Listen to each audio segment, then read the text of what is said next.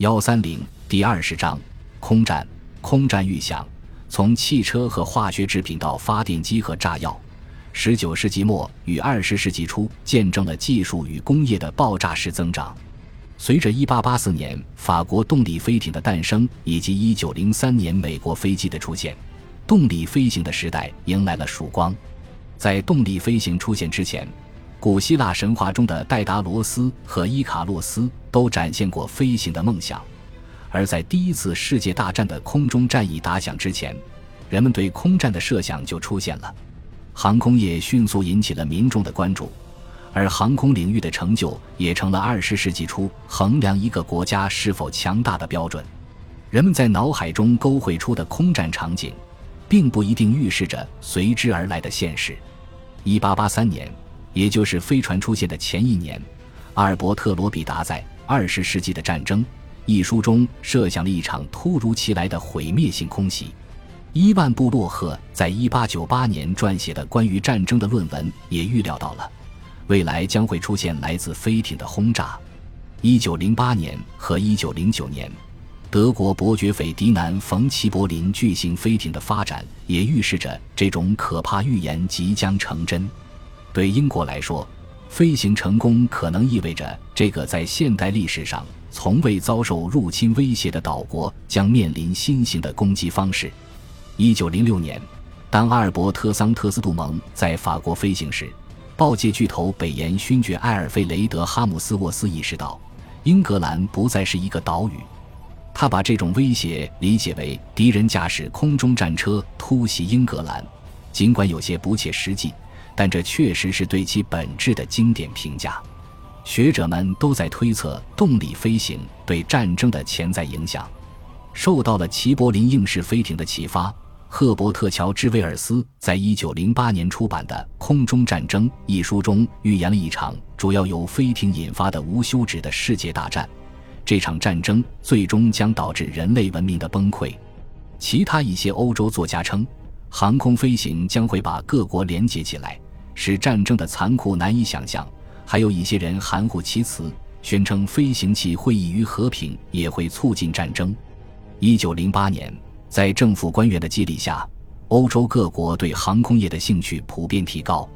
那一年，齐柏林硬式飞艇进行了十二小时的飞行。亨利·法尔芒第一次驾驶飞机完成了跨国飞行，而威尔·伯莱特则完成了两个小时的闭路飞行。1909年，路易·布雷里奥穿越英吉利海峡和雷姆斯的空中飞行，更进一步激发了公众对飞行的热情。由于这些飞艇和飞机给欧洲民众留下了深刻的印象，军事航空联盟和航空俱乐部开始出现在法国、德国乃至欧洲各地。这些意愿外的航空飞行活动集团模仿了在此之前的海军联盟，著名的军事、政治和工业领导人都有参与其中。他们建立了自己的新闻机构，并鼓励议会代表支持军用航空。军用航空的资助者中也不乏出身显赫的，例如普鲁士的海因里希王子、俄国大公亚历山大米哈伊洛维奇以及英国海军大臣温斯顿·丘吉尔。这些鼓励航空业军事化的好战的主流态度，成了一九一四年欧洲航空发展的背景。而美国由于缺乏这种主流态度，他们陆上飞机的发展也很快落后于欧洲。尽管格伦柯蒂斯在水上飞机和飞艇的研发上表现出色，一九零九年末，法国和德国开始打造军事航空部队，而在德国。新闻界实际上在齐柏林硬式飞艇达到军事性能规定之前，就起到了助推的作用，促使军队接纳了它。一九一一年摩洛哥危机之后，欧洲已经料到战争即将爆发。一九一二年，为了应对欧洲大陆的发展，以及大英帝国空中联盟和英国航空俱乐部针对齐柏林硬式飞艇袭击发出的警告。英国政府最终成立了军事及海军航空兵。德军利用文化的沙文主义至上观念支持军用航空，并通过其在德国社会中的普遍影响力，有效地控制了民用航空。一九一二年，政府和工业界成立了一个国家航空基金，为军队购买飞机、训练军事飞行员、资助建设机场和成立航空研究所。其他的欧洲国家也建立了类似的基金。随着大赛和锦标赛时代的终结，再加上事故冷却了公众对航空运输的热情，航空体育产业开始逐渐衰落。在缺乏充足的体育或商业市场的情况下，军用航空的支持者们开始主导主流风向，以支持他们的事业。一九一二年，飞机制造商通过合约与军方建立起了牢不可破的关系，他们开始资助民用飞行员。媒体借视这些飞行员为国家荣誉的捍卫者，飞机设计师和制造商成为战时航空领域的中流砥柱，其中包括法国飞机制造商法尔芒和福巴辛兄弟、路易斯宝基以及斯帕德的路易斯贝什罗，德国的安东尼福克、罗伯特泰伦以及恩斯特亨克尔，英国的杰弗里德哈维兰和托马斯索普维斯，还有发动机制造商。如法国的尼奥姆和雷诺，德国的戴姆勒，航空领域的国家优势竞争带有文化和帝国主义的色彩。德国人认为齐柏林硬式飞艇象征着他们自认为的文化至上思想，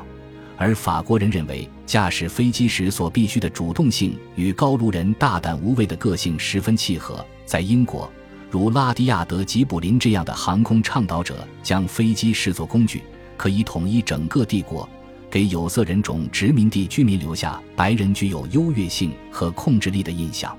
当英国人考虑用飞机来管辖帝国的时候，法国人和意大利人实际上已经将飞机应用在了1911年和1912年的北非战争中。因此，到1914年，